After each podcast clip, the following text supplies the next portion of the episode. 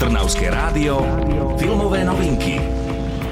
Svet Marveloviek dostáva tento rok zabrať a v kinách je ďalšia superhrdinská novinka. Tento raz sa v nej však predstavuje úplne nová postava. Shang-Chi je mladý muž, ktorý by sa rád vyhol životným problémom. Žiaľ, jeho minulosť ho dobehne v momente, keď sa na scénu dostane tajomná organizácia s názvom 10 prsteňov. I know that you don't like to talk about your life. But a guy with a freaking machete for an arm just chopped our bus in half.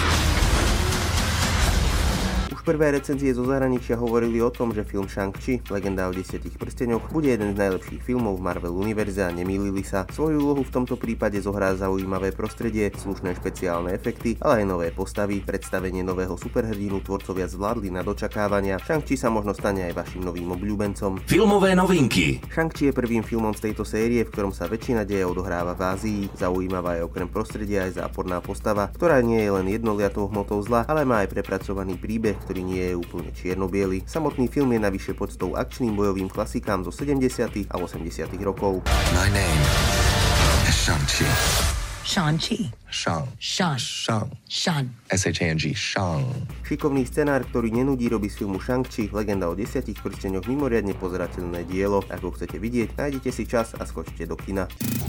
Čo je nové vo svete filmov ste počuli vďaka kultúrnemu centru Malý Berlín.